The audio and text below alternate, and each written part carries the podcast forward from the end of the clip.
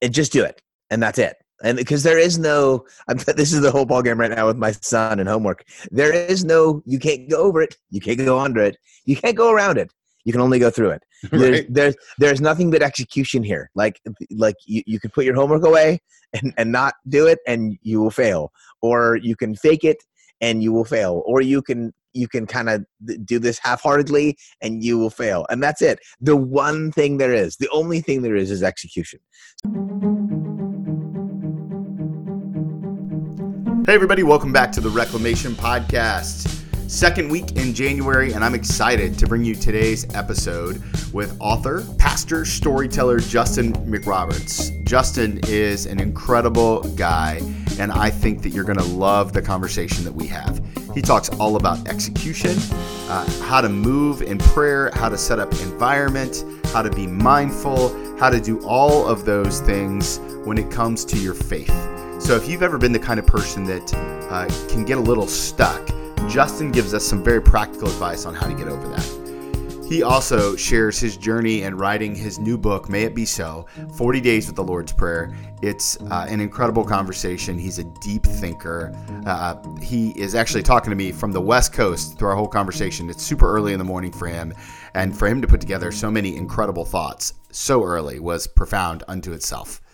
So, uh, in just a moment, we're going to begin that conversation. But I wanted to remind you about the contest we're having for every person that's on the email list uh, before or currently or signs up before the end of January. We're giving away a copy of one of the books uh, of the authors that are on the podcast. So, Justin's book is definitely in that mix. So is uh, Brian Tome's and Charles Causey and some incredible authors who are sharing their gifts. Josh Gagnon's book, which will be out, uh, that conversation is coming out in February along with his book. So super excited about all of that. Be sure to sign up at twmilt.com. Follow us on uh, Facebook, Reclamation Podcast with Tony Miltenberger, or as always on Instagram at twmilt. Without any further ado, here's my conversation with Justin McRoberts. Hey, everybody, welcome back to the Reclamation Podcast. I am here today with my special guest, Justin McRoberts. Justin, how are you, sir? I'm great, man. Thanks for having me on. Thank you so much for being on the show. Justin is a storyteller, he's a writer, author, pastor. Um, I, I was, you know, doing a little research on you, and one of the things that I kept coming across again and again is the sentence that uh, that you create to provide language for faith and life. Yeah. I would love to start there. How, how did you come to that kind of? Uh, it seems like a mission statement. I don't know if that's too much to say.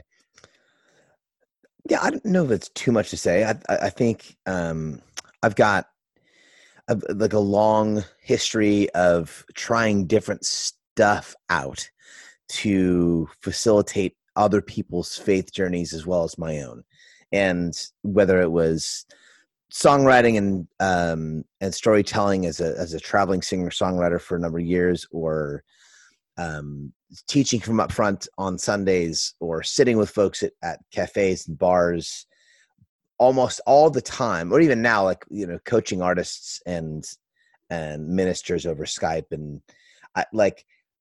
I find myself in these positions where I'm listening to what is going on in the world around me, um, or in the world right in front of me with a, an individual. And then mostly feeding that back to someone and saying hey let me tell you what i'm hearing and tell, tell you what i'm seeing. It's like this witness bearing. And and so much of the time that ends up being like the kind of the end of the job because in what i've just said from what i've paid attention to someone says oh that's the word. That's it. This is what i needed. I needed to hear Mm. that. And so uh, you know less than me providing solutions or pathways or uh, i i have generally provided language by which people could understand the life they're already living uh, to see god in their in their in their world in ways that they you know they were seeing but didn't know how to describe. That's a lot of what i do. Now, do, do you think, because I, I think that's a really interesting gift to the world. And I, I wonder, do you think that that is a, a learned skill for you, or do you find it that that has been a product of, of your journey? Um, man, that's a great question. I, I, I want to, I want to say that predominantly it's a learned skill because Mm. it's because it's mostly about attention paying.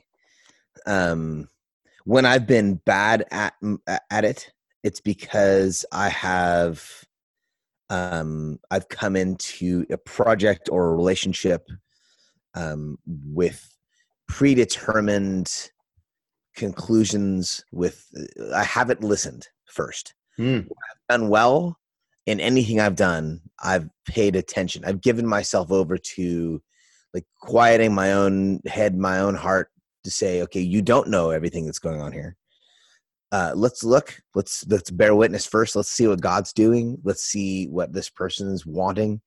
And then once you've seen that clearly and honored that person and the activity you've got in, in and around and through them like maybe then we'll have something to say about that. Uh, and i think that's a learned skill. I think that's something that that that for the most part not only can we but should we learn to do is to i, I go back to that um I believe it's Acts chapter eight, and Philip is sent south, and the Lord says, uh, the "Lord says to Philip, says go south." He doesn't tell him how far or how fast. Hmm. He just says go south, and tells him, you know, by the wilderness road. So that's it. Just to take this road and go south. And he comes across the Ethiopian eunuch in a chariot, you know, like you do. Yeah, yeah. It's every Tuesday, and uh, and then the last thing he hears from the Spirit of the Lord is, is, the Spirit of the Lord says, Go to that chariot and stay near it. And that's the last thing he hears from, from the Lord. And he and what ends up happening is Philip stands near that chariot long enough to hear the, the eunuch in the chariot, this person from Ethiopia who's culturally completely divorced, almost completely divorced from Philip, is in the chariot reading from one of the prophets which is to say that Philip's job was to go there and stand there long enough to pay attention to hear what God is already doing, see what God is already doing. And only then did Philip like take a next step, which was to start asking questions. I go back to that model, and I and I think part of what part of why we have that story in Acts is at the very least not just to pay attention to the fact that God is already at, at you know up to something anywhere we go, but that our primary responsibility is to pay attention to what God is doing and then to act according to that. So I think it's a learned skill and not just like, well, they're a good listener or she's a good listener. Yeah, she learned to do that. Well, and you could certainly make the argument looking at the culture that we live in that listening has become a skill that hasn't been taught very well or very often it seems like i mean I, am on twitter just like everybody else is and it's it's there's a there's a lot more shouting than there is listening most yeah. days on social media. So, I, I, mean, it makes me wonder: how did you get to a place where you learned that skill? Did did someone, you know, disciple you in that, or did was it uh, uh, parents or teachers or? Yeah, you know, I um, I've been surrounded by some pretty remarkable people. Most of it is is a is a product of discipleship in that way. That it's a thing that I've I've seen in folks. I, like in other words, I, um, I mean, even from the very very very very beginning of my particular faith journey, like my conscious faith journey, I had a young life leader walk into my life when I was twelve.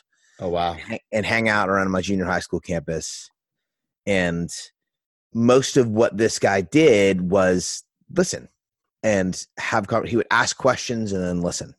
And then I, I, like i remember conversations about jesus. I remember conversations about about god's activity in the world about the bible. But they were never they were never like hey there's the story i want to tell you. What do you think about it? There were always things like oh so you're doing theater. Tell me what the play you're in.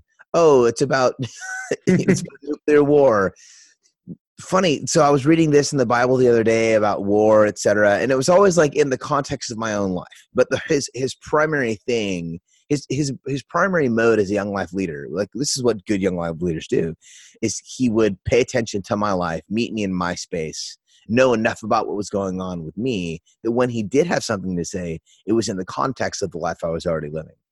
So like that's how it started for me and i was and i've continued to be surrounded by people who are more like that. I'm not naturally that way. I mean, you can pick it up already. Like I, I like to talk. It's I've got a career talking. Um, so, so, learning from people like Dave, my wife, uh, learning from mentors uh, over the course of many, many years, and spiritual directors and counselors, like the people in my life who have served me best are people who have listened to me, and I wanted to be like them. That's beautiful. I think that's so beautiful. Now, uh, you said kind of at 12 is when you first had your experience with your conscious thought of faith. Did did you grow up in a house that was uh, church oriented, and this was more of a, a, shift to a personal relationship with Christ, or was it uh, a brand new exposure to the whole journey? My mother had grown up um, with some practice of faith around her, and then somewhere along the lines um, in her adulthood, and specifically in relationship to my dad, it was put on the back burner. My dad was not a person who was interested in, in the practice of faith he was the kind of person who um without making it too cliche he really honestly felt like religion was for like other people for needy people for you know he wasn't like a hyper intellectual um uh, kind of look down your nose at people who have faith but he really but it was like that's that's for people who have extra time on their hands. I'm too busy for religion. I'm i'm working. I'm trying to hold my life together. I he was more that kind of person. And so it wasn't a regular practice. When i started going to young life club and listening to my to my young life leader um yeah like religion mean, it's in the air i'm a, I'm a white male in america like you know protestant christianity is just sort of like it's like it's in the water. Right so the thing it, i knew about it i knew some of the sayings i could have probably recited the lord's prayer before i ever said it but the notion that it was for me it wasn't even necessarily like personal like me and jesus but the the idea the idea that religion was for me that the practice of faith was for me was the thing that dave started to introduce to me as a young life leader. It's incredible and it it actually drips uh, this idea of god being for you it drips all over your writing yeah. I, I was so impressed and even just looking back at some of your blogs there was a, a blog post where you wrote about uh, uh, the leather cuffs that you put on most mornings. It says, "Born of a broken man, but not a broken man." Yeah, and I just have to tell you, as a reader, that was so beautiful to see. Hmm. Thanks, man. You're welcome. Um, and, and you know, I I appreciated the way that you put together "May It Be So." I, I would be really interested to hear how this idea of a book on the Lord's Prayer that is so infused with imagery how does that did, did you say hey i want to write a book a devotional and i want it to be imagery heavy or how did you get to that place um the specifically working with scott erickson to to put the images uh alongside the prayers um i had stumbled across his work and i was like i don't know half consciously looking for something I was in the uh, like I was in the um at some point I was I I, I became I guess really intentional about it. But in the same way that like I'm trying to provide language for the process of faith and life for folks, you know what I'm trying to do is like there are plenty of words. I think a lot of the words we use need redefinition. I think we need to use fewer, more intentional words, which oh, is why amen. the which is why the book is as minimal as it is. It's like, well, I think I think two sentences is probably enough for today. So let's hang out there. Is kind of the idea with, with some of these prayers. Well, so what Scott was doing with imagery was sort of similar insofar as like there's no shortage of image. There's no shortage of like the, there's a stream of imagery punching us in the face and the throat and up around the ears regularly all the time every day.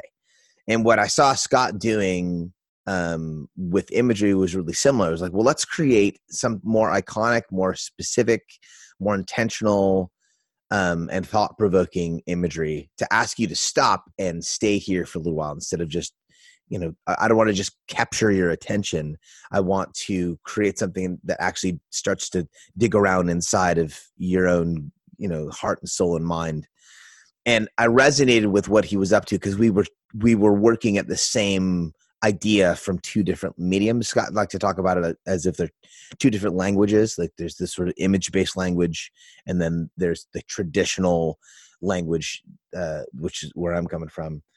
And so when uh, to, to, I'll try to make this a little bit shorter, but like so when I had resolved to actually make a book from this practice I'd been you know executing online, um, I wanted to go a little bit further than just putting words on paper and Scott's work had already resonated with me with me in that direction. And so I paired up with him and said, "Hey, would you be open to throwing images at these words and let's see what kind of spark flies?" I thought you guys married it beautifully, and it led me to the question of the the creative process because I, I think a lot of people often struggle to express their faith in creativity.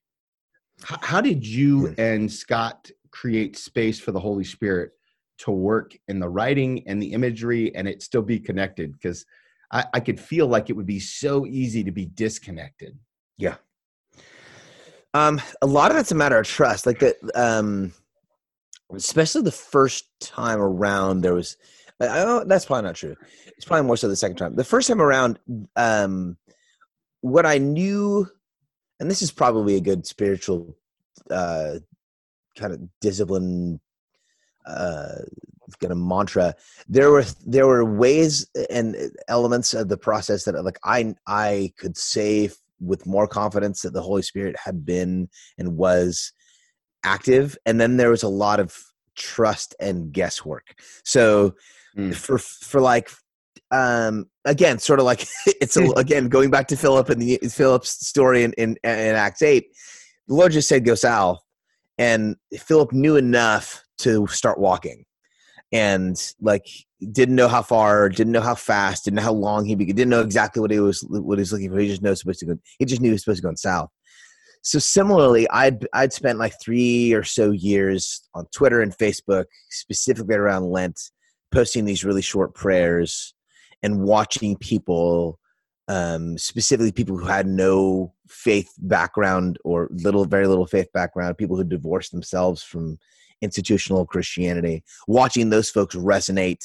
retweet, like it, comment, message me, like it was landing with these folks. So what I was trusting there was not that I'd created a product that people really liked, like a Pepsi, but more that like the inclination in me to write prayers with language that resonated with my own soul that this was something that the lord was was planning to and was executing he was doing something with this that's the part i knew and I also knew that something similar was happening with Scott's work because I was watching people resonate with what Scott was doing. I was hearing him say similar things.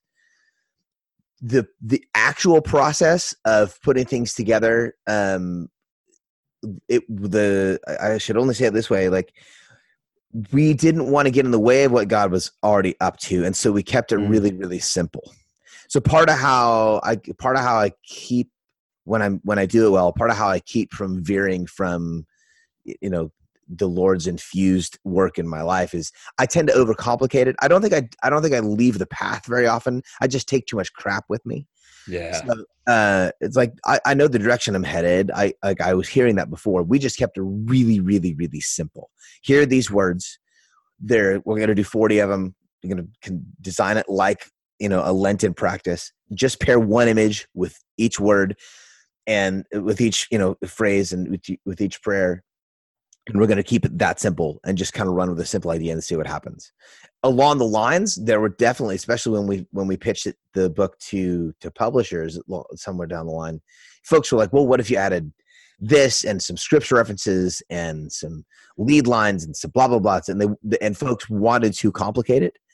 And we were like you know uh, i'm not saying you're wrong about how to sell books. It's just not what we're trying to do. Like we're literally just trying to say here's what we hear from God, and we hope it really works for you. And that's it. Do you keep any spiritual disciplines uh, of uh, refining and simplifying your own life? Is this is this a pattern that you try to take to other places? Yeah. So um, my like my morning patterns are pretty are relatively regimented in terms of spiritual discipline where i'm up pretty early and i spend some time in silence and and then now I'll when you say when you say sometimes like uh, five minutes, ten minutes, an hour. I I love to get into details of this because I think yeah, sure, it's so foreign to so many people. Yeah. So best case scenario, uh, my alarm goes off at four thirty, and I'm uh, out of the room with a, a clothes in my arm. Uh, my wife doesn't wake up. Again, best case scenario. Best case uh, scenario. best case scenario. my wife doesn't wake up. My toddler doesn't. Or my two year old doesn't meet me in the hall. Um, and I'm in my this little garage space, um, corner of the garage and in a chair um, at by about four forty five, and um, I like like this morning I'll turn the heater on and turn a, one light on and light a candle, and I I just sit silently for fifteen minutes, Mm.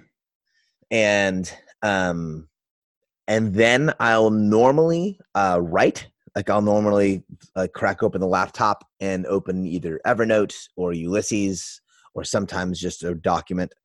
And if I'm if I've got something that's already in my head uh, that I've been working at, I go working on. I go to that, um, and it's reflective writing. It's either you know I'm writing about what was you know what I heard or felt or saw while I was being quiet, or there's that you know continued thought that's been lingering in my head for the last few weeks, and to keep coming back to it. And I'll, I'll write for another you know between 15 and 30 minutes and then sometimes if that kind of peters out like i'll run with that as long as i can but if that kind of peters out then i'll pick up a book of some kind and it's either like i'm rereading through um the bibliotheca bibles. Mm. um I don't, know if, I don't know if you remember that but they did this really fascinating um iteration of of the scriptures where they pulled out all the chapter titles and pulled out all the chapter uh, numbers and you just read them like letters.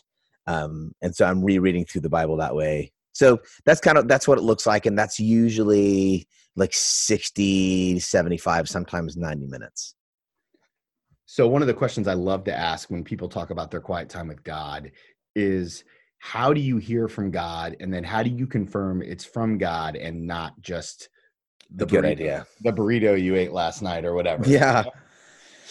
I really pause like I, I stop short of saying that i know um very often. So So you live in the uncertainty kind of? Uh, yeah, I mean, yeah, yeah, I kind of have to. So, um, I kind of have to. So, I, I- have, you know, I, I've been following Jesus. Jesus says I was 18. I'm 46 uh, in a few days here. Um, so Oh, there, happy I- birthday. yeah, it's getting there. Um, I, I, I want to say I am, I am at least slightly more adept at ha- at recognizing the voice of God now Mm. But if i'm 100% honest like i i don't know if it's i, I don't know for sure uh i i develop my confidences as i act on it. So how do i know? Um if i execute and um uh it's really on the ex- on the other side of executing things i've heard. And once i've once i've inhabited that once i've actually uh, I don't want to use the word manifest here. I want to use the word incarnated. Like once I've actually like let like a word or or an instruction or a kind of a like a again like a guiding nudge take like actionable form in my life. Yeah. I, ha- I tend to have a little bit more of a confidence of like yes that was the Lord. Do, And, do and you I- have an example like for maybe from recently or in the last couple of years that you're like, I wasn't sure and then I I acted and then it, it was clearly a, a sign. Yeah. So probably um about 8 months ago um I, I in my quiet times um and just relatively often throughout the course of my days had the faces and names of people who had um either wounded me or felt wounded by me over the course of like my 20 plus years in in church ministry Mm. like kind of pop up not really pop up just like be around like they were just more present or like i you know I'd, I'd see the email from this person from you know three years ago and i don't know why it's you know but it came back up or you know their names on facebook all of a sudden and uh and some of that and, and like i said like is that the lord? Like i, I don't know. Like like sometimes that happens where it's like Right. it's, you know, like either you get the honda or your neighbor gets a honda and all of a sudden you're like look everyone has the same honda. I didn't notice that until um so what was that? And so what i started doing is i started following that thread and, and started making contact with folks and we're like hey jim you know hope you're well.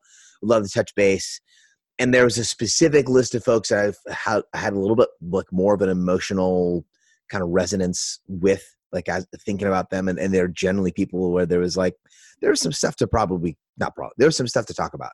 Yeah. either stuff they felt like i had done or and i had left it because i hadn't or whatever. There was like unresolved garbage. And i started going to these folks and as i did there was favor and there was reception and there was mm. hard conversations and and tears and uh but there was like clearly clearly clearly there was actually movement relational spiritual movement breakthrough the, all all this stuff.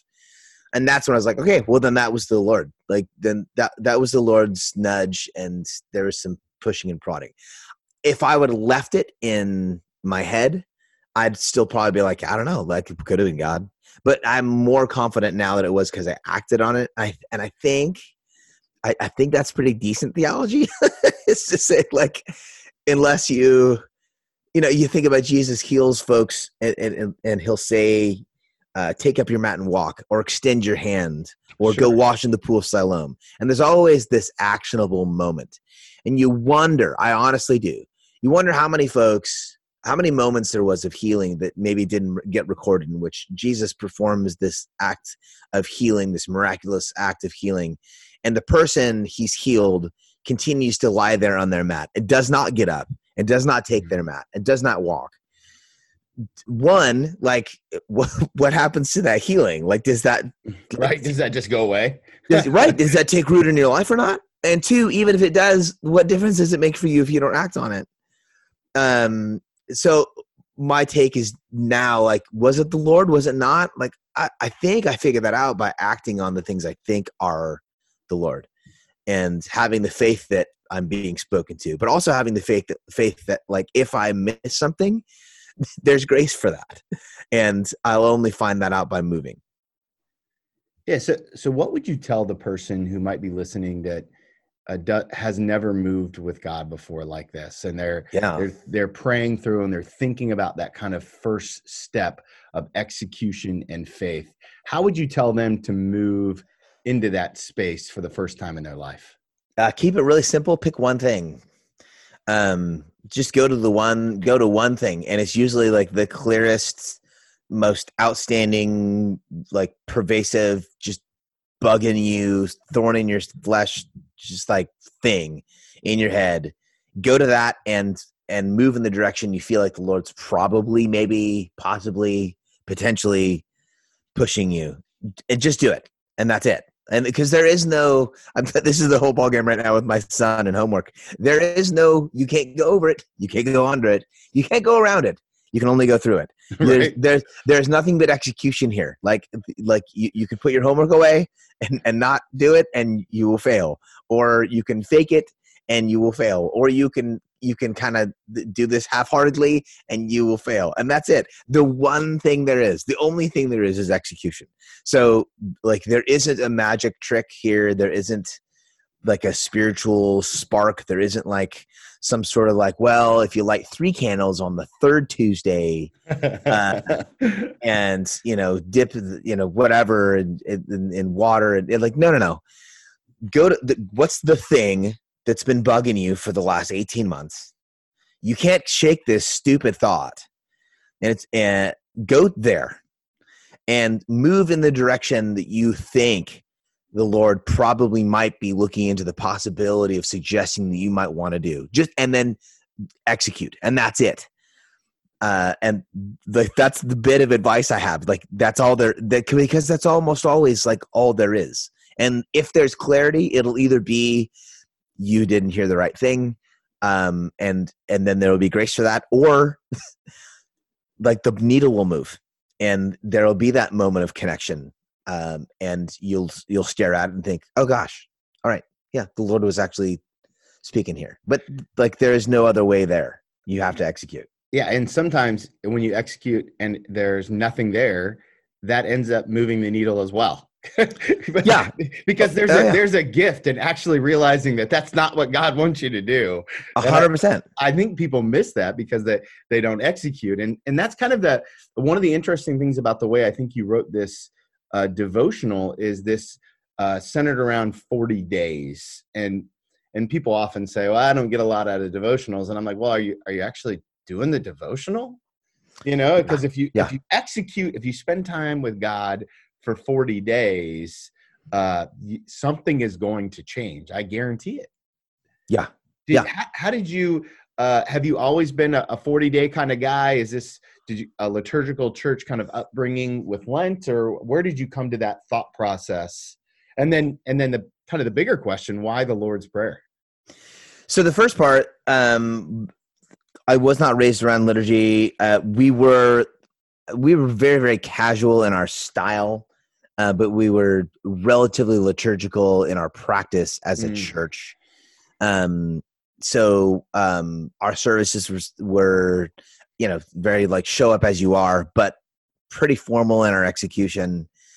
Um, and Lent was a, was this really wonderful season of a like, kind of bound together practice where we were you know we agreed among us ab- about a particular spiritual practice that we were going to be in for 40 days and ways that we were going to relate to the world around us together in the same way for 40 days. And then this 40 day span of time wherein during which you know folks just tend to uh act religiously for 40 days.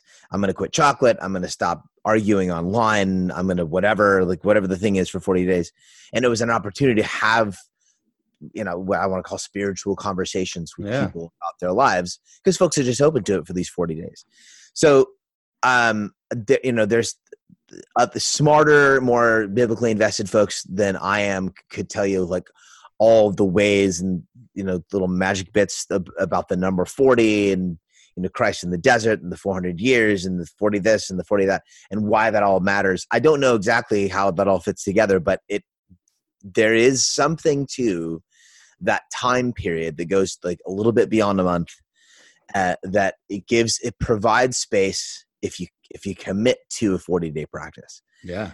it that that provides space one to get through the first phase of things in which you're not sure and you're uncomfortable two to the place where you're actually like you develop some competency in your practice and it becomes a little bit more of a natural rhythm. Three to pay attention to what's actually happening in you as you do it. And then four to actually have conversations and learn the learn the language around the practice so that you can talk about your you know your experience there it provides enough space for all of those things as opposed to like the one week thing or you know your own personal 15 minutes thing that like it's not it, those things are fine they just don't have the broad they don't have the like the long look inside your own soul but they also don't have the, the sort of the broad cultural experience of spiritual practice that like a 40 day in it together practice does like lent Mm. so when we when we came to when it when it came time to design the book i wanted to do it around you know what does lent look like? And you can pick up any 40 days at any point but uh, it was designed around you know around lent. And then if we're going to be in a conversation that was the first book. And then if we're going to be in a conversation about prayer in a christian context you know jesus said only a few things about the practice of prayer. Right. uh, and uh, one of the things he said was when these adult men who'd been around religious stuff their entire lives like stopped and said okay we don't we don't know what we're doing we, have, we have like we don't can you teach us to pray uh, then he hands them this wonderful gift and this wonderful tool that we now call the Lord's Prayer, called the Our Father. So I wanted, if I was going to do, an, you know, if we're going to be in this conversation about prayer, what has Jesus had to say? What has Jesus offered? And so we designed the second book around kind of these seven movements I see, I see, and I experience when I read the Lord's Prayer. Um, and dig into like what is this gift that Jesus gave do in me and do in you? that's that's so um it feels so good right like it, it just feels good to think about jesus teaching us how to pray how, how Yeah. has how has writing this changed your prayer life Um, it's galvanized some things in me. Um, it drew out and and and solidified some memories uh, that I know I've had. So part of what I'll do with the book is, again, there are you know there are forty short prayers paired with forty um, contemplative imageries uh, images, um, and the, the the longer form reflections are um, me pausing at particular moments in the Lord's prayer and reflecting on what those words have done or do in me historically and most of them have to do with stories. So you know just to open the prayer with you know with the words our father that i stop at the word our and i and there's a reflection in the book about the first time i went to see a therapist and walked into the waiting room um, and i had my tail between my legs and the whole like i'm this one more broken person who's got to go see therapist and and I walk in the room and I'm greeted by these like joyful, wonderful, fully human people. And before I go in and see my therapist, I sit in the waiting room with a bunch of other humans. And what I realize is nothing I'm facing as a human is something that's so dramatically unique to me that it actually isolates me. That if I am struggling, if I'm suffering, if I am in pain, if I feel lost, if I am, if, you know, I get what part of what that means is I share in my humanity with a world full of people. That the things that would normally isolate me, which are oftentimes the same things that take me to eh, take me to prayer, that you know, there's these dark thoughts in my mind, like I'm the only dad who, or I'm the only husband who, or I'm the only pastor who, or I'm the only artist who, all these things like you're weak and frail and stupid and all this like those are things that actually like uh, bind me together with a world full of other folks who are having that same dad moment having that same parent moment having that same marriage moment having that same pastor moment having that same artist moment.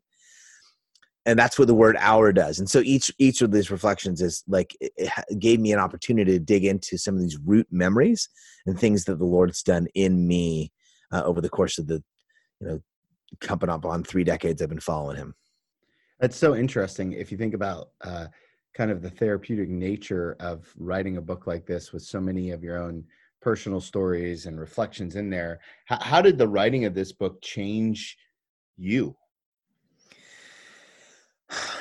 Um, so in some ways, the the shared practice uh, of creating work always does a little it always does a little bit of refining uh, you know share like you know i mean sharing your work with other people can be really really good can also be really really hard sure. and so just the the in, in like the raw uh, creative process element of this like th- there was some this is the first book i've done with a team of people uh, and a, like a you know major publisher. They they republished the first prayer book, you know, Prayer Forty Days of Practice. We sold a bunch of them independently, and then Waterbrook Multnomah picked it up um, to to republish it, you know, with their big publishing arm and all kind of stuff. This is a book that was like written with the specific intention of pairing up with this with this publisher, and um, I'm I'm not part of what I learned. Part of what I learned was like I'm not a I'm not a great team player, and uh-huh. it takes it's I'm a I'm an okay team player. I'm a decent team player naturally, but there are ways in which I needed to be. Yeah, I needed to learn how to be part of a team uh, again. Uh, and yeah, so the part of what exposed part of what this process exposed in me is like, yeah, I'm I'm so used to doing things on my own, and not even not even selfishly like I want my way, but more to the point, like as an example, there there are moments when like I was hundred percent sure that a decision was being made that was not beneficial to the project. Hmm. But because I wasn't used to like team dynamics, I would just I would just get quiet and get and back all the way off. And then I would have to, and then like weeks down the line, I was like, yeah, that was my thought. I didn't think it was going to work, and I should have said something, and I could have saved us a whole lot of time and things like that. Like I realized I wasn't a great team player, and I, I need to I needed to relearn how to actually execute important things with other people. That's uh, uh, and what a gift that is at the end of a project like this. Not only do you get a beautiful piece of work, but you get a little uh, aha moment about where you've been and and kind of where you are. Yeah. So, uh, where where do you see yourself going next i mean you've now written a, a couple books on um, devotionals and you have this kind of practice what uh, what does the future hold for you so um i'm excited to see what happens with uh with lent again this year i've got some plans for uh you know for this book and for this this um teaching show presentation called May It Be So that I've been doing for the last few years. Hmm. Um, so I'll be uh, on the road a bit uh, through the spring and into the summer. With this presentation and this talk at churches specifically, and um, that's in front of me. I'm doing a whole lot of coaching and uh, uh, helping ministers and artists a lot over Skype, and I, I expect the next year to, see more of that develop. It's a newer thing that I've uh, for me that I that I've. Uh, it's not really newer in practice. It's newer in like I don't know, like I, I actually make yeah, yeah, like I'm actually making space for it, and and you know, and it's Facebook official, I guess is what it is. like. Oh yeah, well, he said it online. It must be a real thing now. It's, so it's got to be true. It's got to be true because it's on the internet now. so uh, I, I've always spent time with folks uh, who are in the same space as I am, but maybe a few years, you know, previous, a few behind. Not behind in a bad way, but like they just haven't. Like I've gone through that seven times. Let me tell you what I know, kind of thing. Um, and now I've I've I've I've intentionalized that. I've created actual space for it. That's probably going to be the the most. Uh, yeah, that'll be the newest, most you know, um, attention uh, demanding thing in the next year is a lot of the coaching. But I'm I've written a couple other books since this one came out, and we'll see what happens with that. I've got a musical project that I think will probably come out like March or April. When you I've got a bunch. You, when you coach uh, pastors and, and ministry leaders, what, uh, what do you think? It's kind of random question. What do you think the biggest area hurting pastoral pastors and pastoral leaders is in the church right now? What's the biggest thing that you're seeing out there? Just kind of out of curiosity. Exhaustion. Yeah. Um, cats are just tired, bro. They're just tired. It's hard. It's a stupid hard job, and um, and sometimes it's because there's too much of it. Um, sometimes, uh, not to be a huge jerk, but like sometimes you just you're not the right person for the job you have. Oh right. And some and someone needs to give you permission to like either put a bunch of it down and change the nature of the job or just get the hell out because it's going to break you and it's going to break your family. Um, it's a crazy, crazy, crazy, crazy hard job. And specifically for senior pastors, it's it uh, the culture around the senior pastorate is isolating and yeah. incredibly demanding and oftentimes dehumanizing and it draws out you'll so resonate with this bro it doesn't just draw out the worst in you although sometimes it can do that it really more so than anything else like the title on your freaking door or on your card or like in your, in your profile on any sort of online platform that says pastor, it tends to draw out the worst in other people. you, are, like the, you are so right. oh, homie, I know. Like and, and like. And there, there's and there's a ministry in that in and of itself but like you right. don't know that you, you don't know that going in you don't know that like you you slap that title on your name tag and there's going to be a world of stuff that comes at you through people that's like I never knew that about John. Like no one did, bro. I had no one knew he was like that. I think he might only be that way with you. I'm just laughing because I feel like you might be reading my email right now. no, bro, I'm reading everyone's email, dog. It's like, but that's what I'm saying. Like, like what's most pervasive is like there's there's this world of stuff that that we didn't know when we got in. Yeah. Um, that you don't you can't necessarily prepare people for you can talk about it but like you know like you can only really again you can't go over it you can't go under it you can't go around it you got to go through this. through yeah. And once you're in it then take some people with you which is i guess the biggest thing how should i say this? Um so that's the emotional centerpiece uh, but the the structural institutional centerpiece is man the the pastorate specifically senior pastorate seems to be an area in which the notion of discipleship somehow gets thrown out the window so easily. Oh my gosh. Well, like the numbers of people I know, specifically men, it's actually very different with women I know who are who are in the pastorate, specifically women in the senior pastorate, because most of the women I know who are in the senior pastorate have mentors have therapists, have spiritual directors. They've set themselves up well because they've been in a world that's been beating them up for the last how many years, anyways. But like right. most of the men I know, they choose isolation. They don't have folks discipling them. They're not in mentoring relationships with folks who are further down the line. They don't go see therapists. They're just out and and it's excusable in some way, shape, or form. Oh, it's a, it's even worse than excusable. It's applauded. Like I, like there there are pastors that I know who are friends of mine, and I'm like, dude, why? Uh, we have a band meeting, a Wesleyan band meeting, where we get together once a week and confess our sins. And I'm like, hey, why don't you come be a part of the band and we could all just be together and like, and they're like, I don't have time. You don't have time for that. This is what we do. Yeah, yeah it is. But it's not, and that's the trick, right? Is again like the world, the, the, the job institutionally, professionally has described itself mm. in a way that like that's not what you do.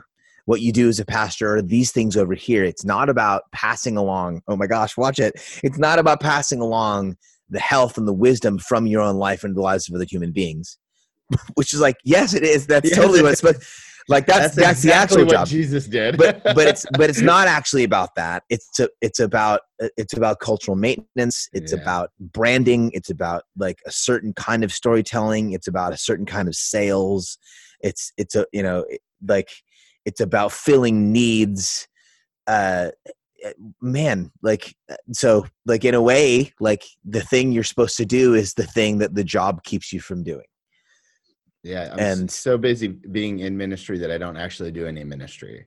Yeah, so, I see that so much. Yeah, and that le- and that leads to exhaustion. Right. That's right.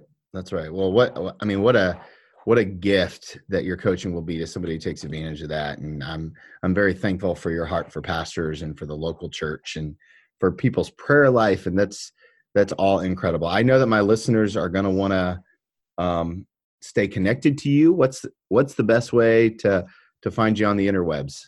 Yeah, so um, I spend a lot of time at Facebook, some time at Twitter and uh, Instagram. All that's just search my name, Justin McRoberts. The best, best place to find me is uh, just justinmcroberts.com. And from there, you can find any of those places or jump to the uh, the podcast, which is called At Sea with Justin McRoberts. That's awesome. Now, one of the questions I always love to ask people, the last question is uh, if you could go back to uh, 12 year old Justin, and uh, you just came to Christ, you've got this young life leader who's speaking all this truth.